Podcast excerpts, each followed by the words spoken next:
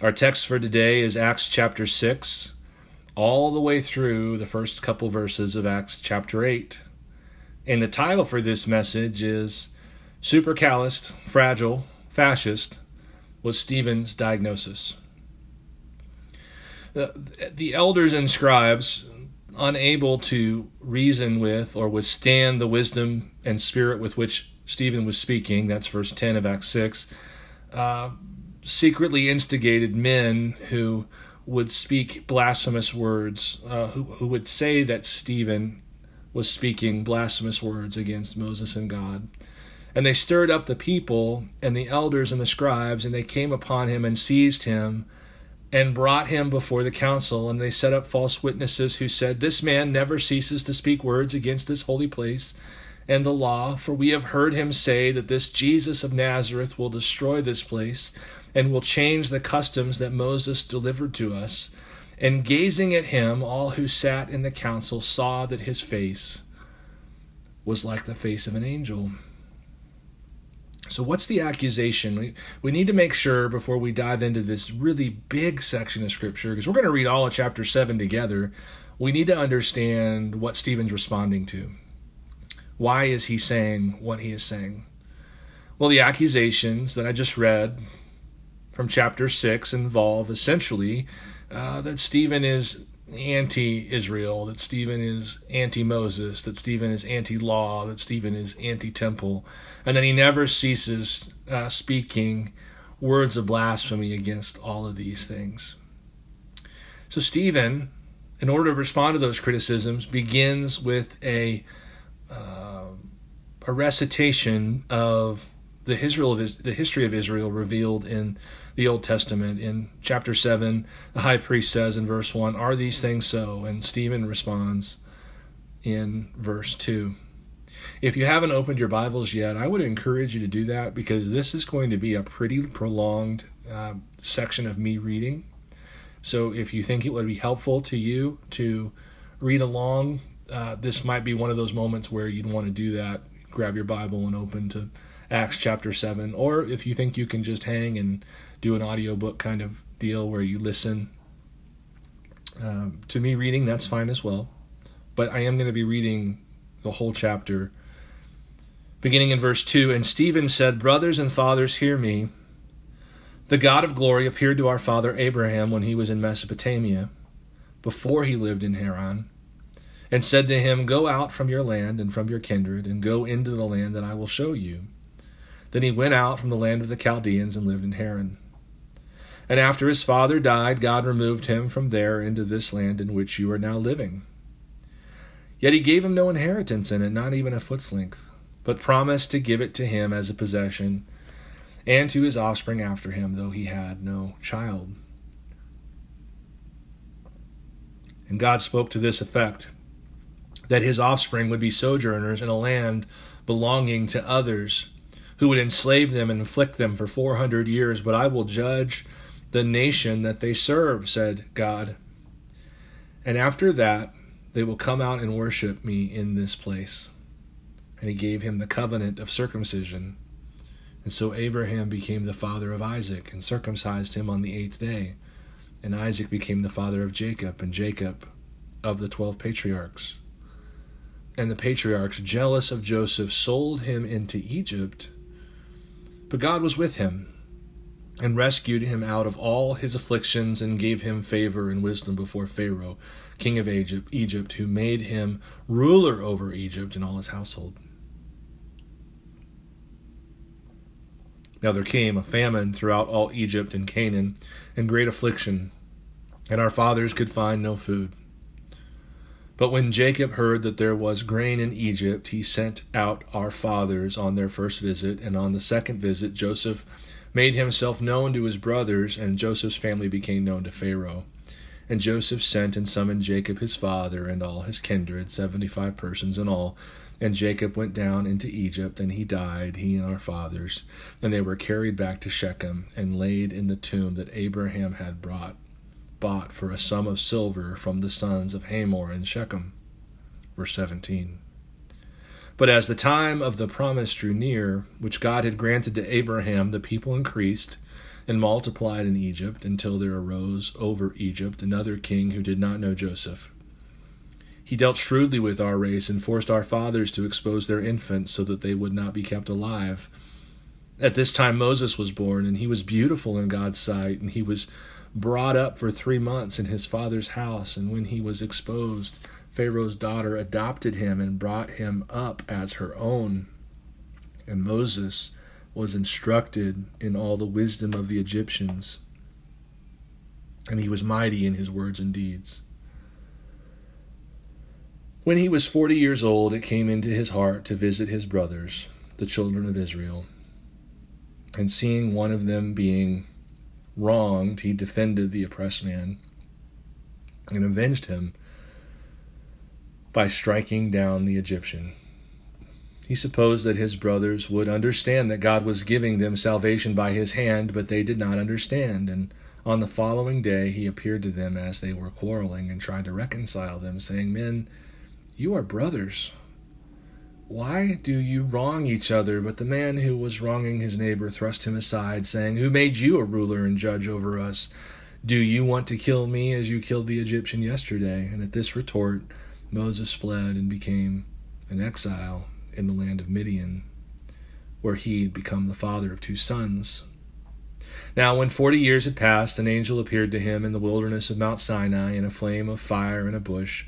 When Moses saw it, he was amazed at the sight, and as he drew near to look, there came a voice of the Lord I am the God of your fathers, the God of Abraham and of Isaac and Jacob. And Moses trembled and did not dare to look. Then the Lord said to him, Take off the sandals from your feet, for the place you are standing is holy ground. I have surely seen the affliction of my people who are in Egypt, and have heard their groaning, and I have come down to deliver them. And now come, I will send you to Egypt. This Moses, whom they rejected, saying, Who made you a ruler and a judge? This man God sent as both ruler and redeemer by the hand of the angel who appeared to him in the bush. This man led them out performing signs and wonders in Egypt and the Red Sea and in the wilderness for forty years. This is the Moses who said to the Israelites, God will raise up for you a prophet like me from your brothers. This is the one who was in the congregation in the wilderness with the angel who spoke to him at Mount Sinai with our fathers. He received living oracles to give to us. Our fathers refused to obey him, but thrust him aside and in their hearts they turned to Egypt, saying to Aaron, Make for us gods who will go before us. As for this Moses, who led us out of the land of Egypt, we do not know what has become of him. And they made a calf in those days, and offered a sacrifice to the idol, and were rejoicing in the works of their hands.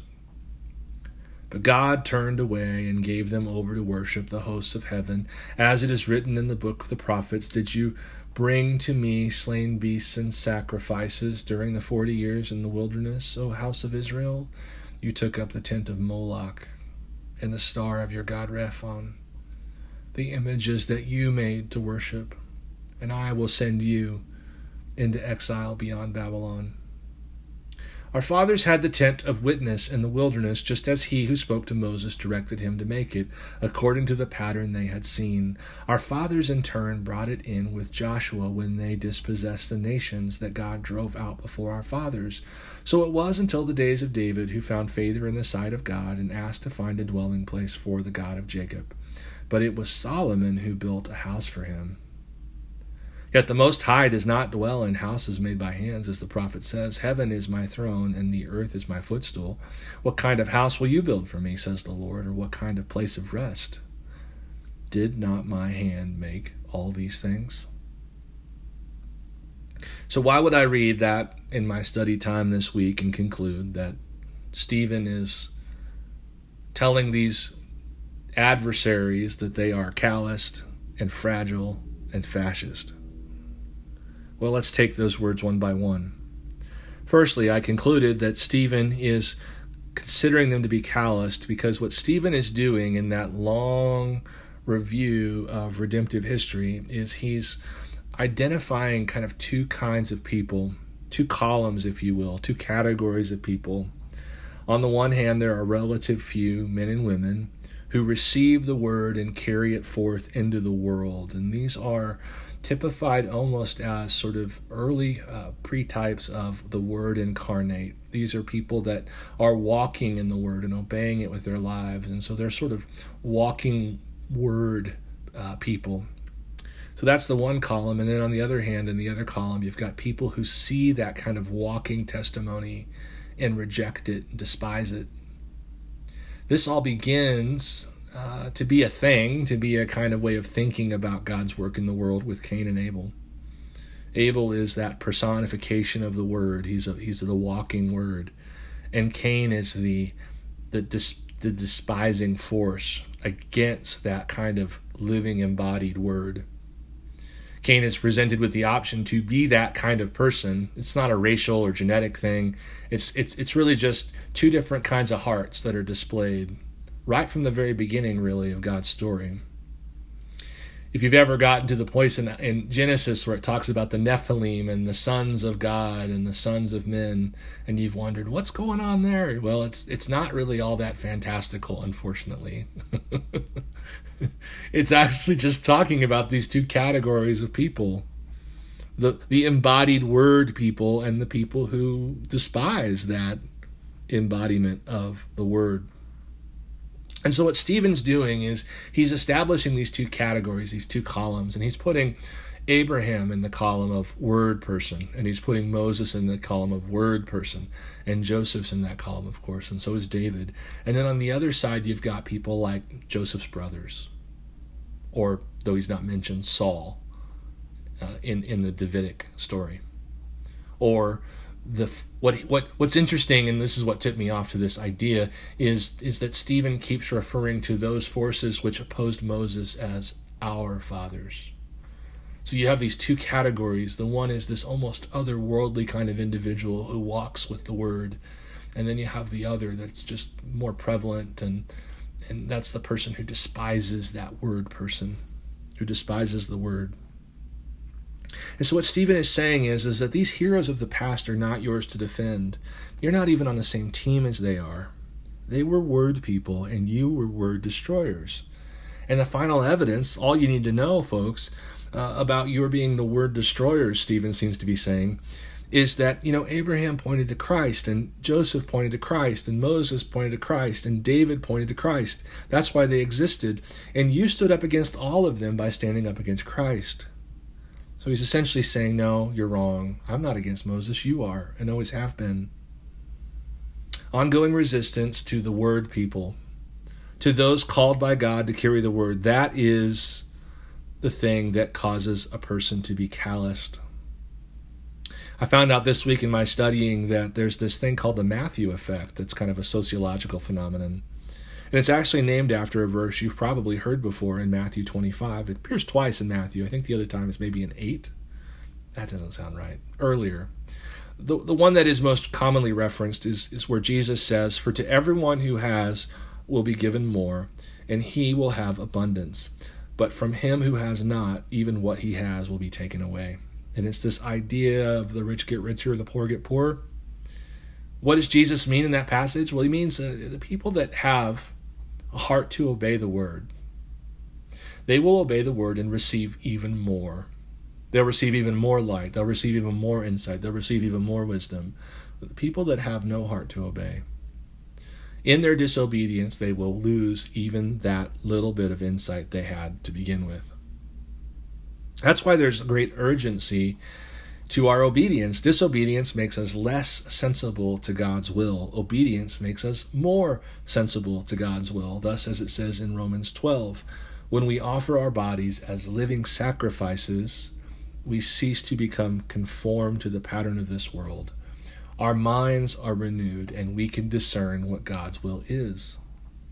That's the column of word embodied person. And that's a way of suffering. All of the people on that list suffered and suffered unjustly. But on the other hand, you've got the Romans 1 column. Not only not the, not the word embodying, but the word disavow, disavowing, the word disobeying kind of person. Romans 12 people, they obey and their minds are renewed and they get to see more of God's will. But the Romans 1 people have little insight, but they do have a little insight, And even what they have, they disobey, they dishonor. They refuse to give God thanks or honor Him or acknowledge Him. And so they become futile in their thinking. What, what's happening in this passage is Stephen saying, friends, you're insensible. You belong to that long line of people who oppose the word when it appears in your midst. And so in verse 51, he says, You stiff necked people, uncircumcised in heart and ears, you always resist the Holy Spirit. As your fathers did, so do you. Which of the prophets did your fathers not persecute? And they killed those who announced beforehand the coming of the righteous one, whom you have betrayed and murdered, you who received the law as delivered by angels and did not keep it. So that's what I mean when I say that Stephen's diagnosis is that these are an un, these are a calloused people. Their hearts are hard. Their ears are hard. They always resist the Holy Spirit. They're stiff necked. What do I mean when I say that Stephen was suggesting they were fragile? Why would we say that they were fragile? Well, there's a very interesting thing that happens, and it's kind of frightening, honestly, in life. When we worship God alone, when He is all we want, all of our hope, all of our aspiration is to know God and enjoy Him, we become the most anchored, stable, solid, unflappable kind of person you can find. If you've ever wondered why Jesus was so unflappable, because the one thing he wanted couldn't be flapped. the one the one thing he loved, the, the one thing that he identified with couldn't be flapped, it couldn't be shaken. Why was Jesus so unshakable? Because the thing he loved was unshakable. So that's a marvelous, glorious truth because when I'm feeling fragile and shakable and flappable, um, I can look and ask myself, well, why? Why? Why? What? What am I afraid of losing? There's this incredibly painful idea in Scripture that you can go from being that kind of person, an unflappable person, to being full of neuroticism and and fragility all by adding just one thing to your worship. Isn't that crazy? And it could be anything.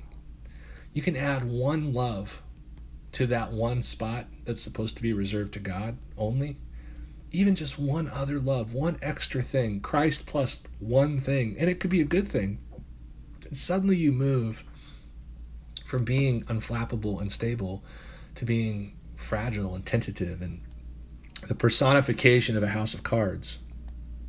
And for these people, they were doing that with all of the uh, vestments of worship, the law, the temple, Moses. All of the messengers had become for them to some degree a message. And friends, boy, I wish I could point at them and say, huh, look at that. Can you imagine ever doing that? But friends, all of God's gifts are messengers of His goodness. And it doesn't take long, whether that be our marriage, our family, our children, our health, our money. It doesn't take long at all to take one of those messengers that God has sent us and turn him turn that messenger into a, a, a, thing of worship. And as soon as we try to add even one more thing, even one more good thing to what we long for and want, we become the most fragile of people. And that's where these people were. We're going to see in a moment they're capable of great anger. And I've found over the years, and the scripture seems to bear this out, that anger is so often a part of fragility and fear and weakness. So that's why I'm saying that uh, I think Stephen was saying that they were fragile. Think of it this way uh, these people worshiped the Ancient of Days. They had, by this time, in this moment, been engaged in worshiping the God of the universe for thousands of years. But simply through the destruction of one building in one place, the temple in Israel, their entire religion was upended. Their entire form of worship was upended. This was an accusation they made against Stephen, and I think they were wrong in in in in, in saying that Stephen thought this. I don't believe he probably understood all of this, but of course, it wound up being true. The temple would be destroyed in 70 AD, and from that moment till today, everything about the method of worship in Judaism has been transformed through the destruction of one building. Well, that's not something we point our fingers at. That's something we learn from. Because that's exactly what can happen to you and I. We could be thinking that we are the most solid and dedicated worshipers and lose the one thing and suddenly become eminently fragile and flappable. It's always hard for me to watch people add one thing. You know, I think maybe we see this in others better than we see it in ourselves. And so it's hard. It's hard to watch someone add one thing to their pure, to what Paul refers to as a sincere and pure devotion to Christ.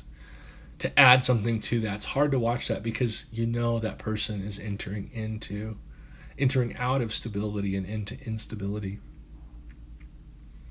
And it's so hard to help them to see, by the way, that they really are loving that thing as the Lord.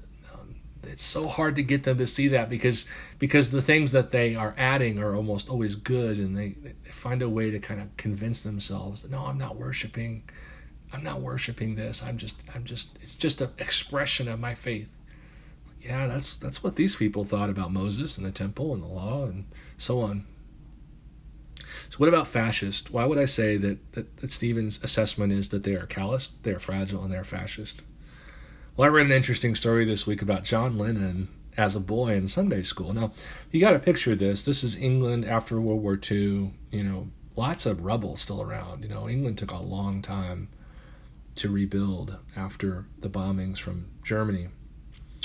And um, his Sunday school teacher uh, was talking about the Pharisees, and Lennon is reported to have said, Yeah, I guess they were fascists. And his teacher was deeply offended by this because she thought the Pharisees were bad, of course, but she had just been bombed by the fascists, you know. And in her mind, no, no, little John Lennon, no, the Pharisees were bad, but they weren't like Hitler bad. Um, that was back in the days when people were resistant to compare things to Hitler. and so John Lennon uh, got in trouble when he got sent to uh, the, the priest's office, and he and his friend got caned for making this mistake. And I thought that was really unfortunate way to teach a kid about fascism. You're wrong. Let me whip you to show you. So why would I say that, uh, that, these people were fascists? Well, it is a difficult word because it is so overused. But in the, in the Italian, the original, the word just refers to groupings or bundles. Um, I think the word is in Italian literally bundle. One of the things that's key to fascism is this mob mentality that we see in this passage, and we see this elsewhere in among the amongst the religious ruling class in their interactions with Jesus and later on through the book of Acts and their interactions with Paul. This idea of as individuals they would not ever think they could stand against Stephen or Jesus or Paul, but they get this sort of false emboldening as they stand around in a group. And so fascism seems to be this this idea of the mob rule, uh, mob frenzy, but they're caught up in this idea that they are acting nobly. They're caught up in the idea that they're, you know, they're saving humanity or whatever. Um, look at verse 54. This is still chapter 7, verse 54. Now, when they heard these things, they were enraged and they ground their teeth at him. I read this fascinating book um, this week by a man written in uh, 1895 by a man named Gustave Le Bon, and the book is called The Crowd. And I actually think you'd, you'd be interested in it if you wanted to read through it a little bit. It's it's relevant today because uh, we're seeing not only in person but also online the um, the elevation of the mob, the elevation of the crowd as its own entity, and that was Le Bon, Gustave Le Bon's kind of premise was that when gathered in numbers, the crowd kind of takes a mind of its own. And one of his assertions, and of course this is all talking, you know, he's writing this in 1895. It's all, it's all rooted in kind of, um, you know, uh, well, quite old biological and psychological terminology and ideas. But one of the things he talks about, and, and we would maybe say it differently, but he, he notices that in the mob, the higher reasoning capacity of the individual is removed and all you have left is the lower reasoning so the more instinctual or he would refer to it as like the more animalistic tendencies And that's kind of what you see in verse 54. They're enraged and they grind their teeth at him. You know how mad you've got. They're, they're operating out of that low, the, the, the, the low instincts, the low feelings, feelings only. But 55, look at verse 55. But he, Stephen, full of the Holy Spirit, gazed into heaven and saw the glory of God and Jesus standing at the right hand of God.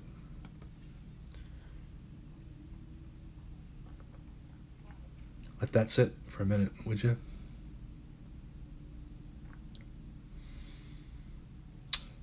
If you are not with me right now in being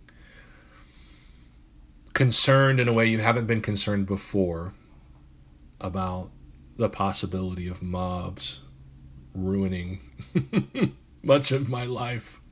If you're not worried about that right now, it's okay. I don't. I'm not going to try to make you worried about it. I think you will probably be worried about it eventually. I am. I am worried about it.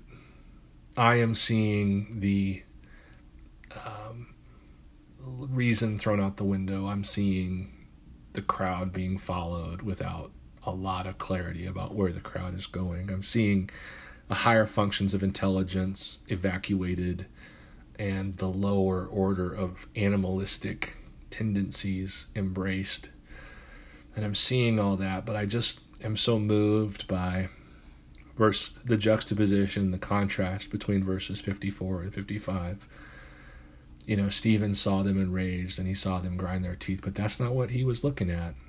Verse 55, but he, full of the Spirit, gazed into heaven he didn't look at the grinding of the teeth. He looked at the glory of God, and he saw Jesus standing at the right hand of God. And Jesus standing at the right hand of God is just a it's just a magnification of Jesus' rule over all things. Verse 56. And he said, Behold, I see the heavens opened, and the Son of Man standing at the right hand of God. But they cried out in a loud voice, and stopped their ears, and rushed together at him. Then they cast him out of the city and stoned him. And the witnesses laid down their garments at the feet of a young man named Saul. And as they were stoning Stephen, he called out, Lord Jesus, receive my spirit. And falling to his knees, he cried out with a loud voice, Lord, do not hold this sin against them. And when he had said this, he fell asleep. So Stephen was lynched by the mob. In that book that Gustave Le Bon wrote in 1885 called The Crowd, he says that uh, the first uh, idea of the crowd is that the individual forming part of a crowd acquires, just based on the numerical considerations, a sentiment of invincible power, which allows him to yield to instincts which, had he not had he been alone, he would have kept under constraint. So these people are all together in their rage, and they wouldn't alone throw a single stone at Stephen but together there's something about the crowd, about the mob, about the fascist mob that allows them to do what they do, to lynch this man, Stephen. The crowd is mindless, it's foolish, it's cruel, but woe unto us if we look at the crowd instead of looking at Christ. Well, let me wrap this up by pointing something out to you that a new a new pattern has emerged right here in chapter 8 uh, you've probably heard people talk about how church history goes through seasons or the church goes through seasons and sometimes it's winter and sometimes it's spring sometimes it's easy sometimes it's hard really up until this point there's been a pattern at the end of almost every story we get all the way through chapter 6 um, there's this pattern we see in which some action is taken and people believe. Uh, lots of people believe. Many people believe. It's like um, you know, almost in everything. Even adding deacons. You know, it says the word of forth, word of God went forth, and many priests were added to those who believe. Like they, the the disciples get arrested, and more people get saved. Like it's you know, Peter and John go get donuts, and a thousand people get saved. Like that's the idea. It's like they're just in that season where boom, boom, boom, boom but now we don't see that. Even though you would think in this particular moment we would. This is this is the most stunning act of bravery in the whole uh, up until this point.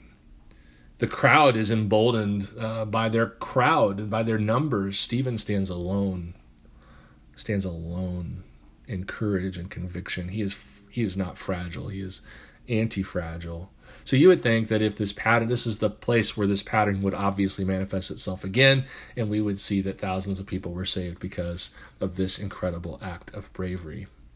But that's not what happens, and that's not what's going to happen moving forward much. What we're going to see now is more of a war of attrition. Individuals saved for the most part. And when there are more than individuals saved, plenty, plenty, plenty of opposition. So, what we need to do in this moment is just brace ourselves for the possibility that in particular moments of time, as we said last week, God allows his enemies a longer leash. And there will be times in which the calloused and the fragile fascist crowds have their way.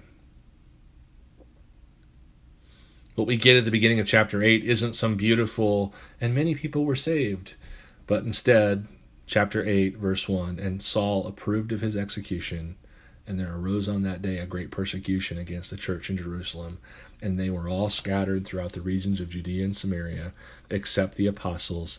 Devout men buried Stephen and made great lamentation over him. But Saul was ravaging the church and entering house after house. He dragged off men and women and committed them to prison.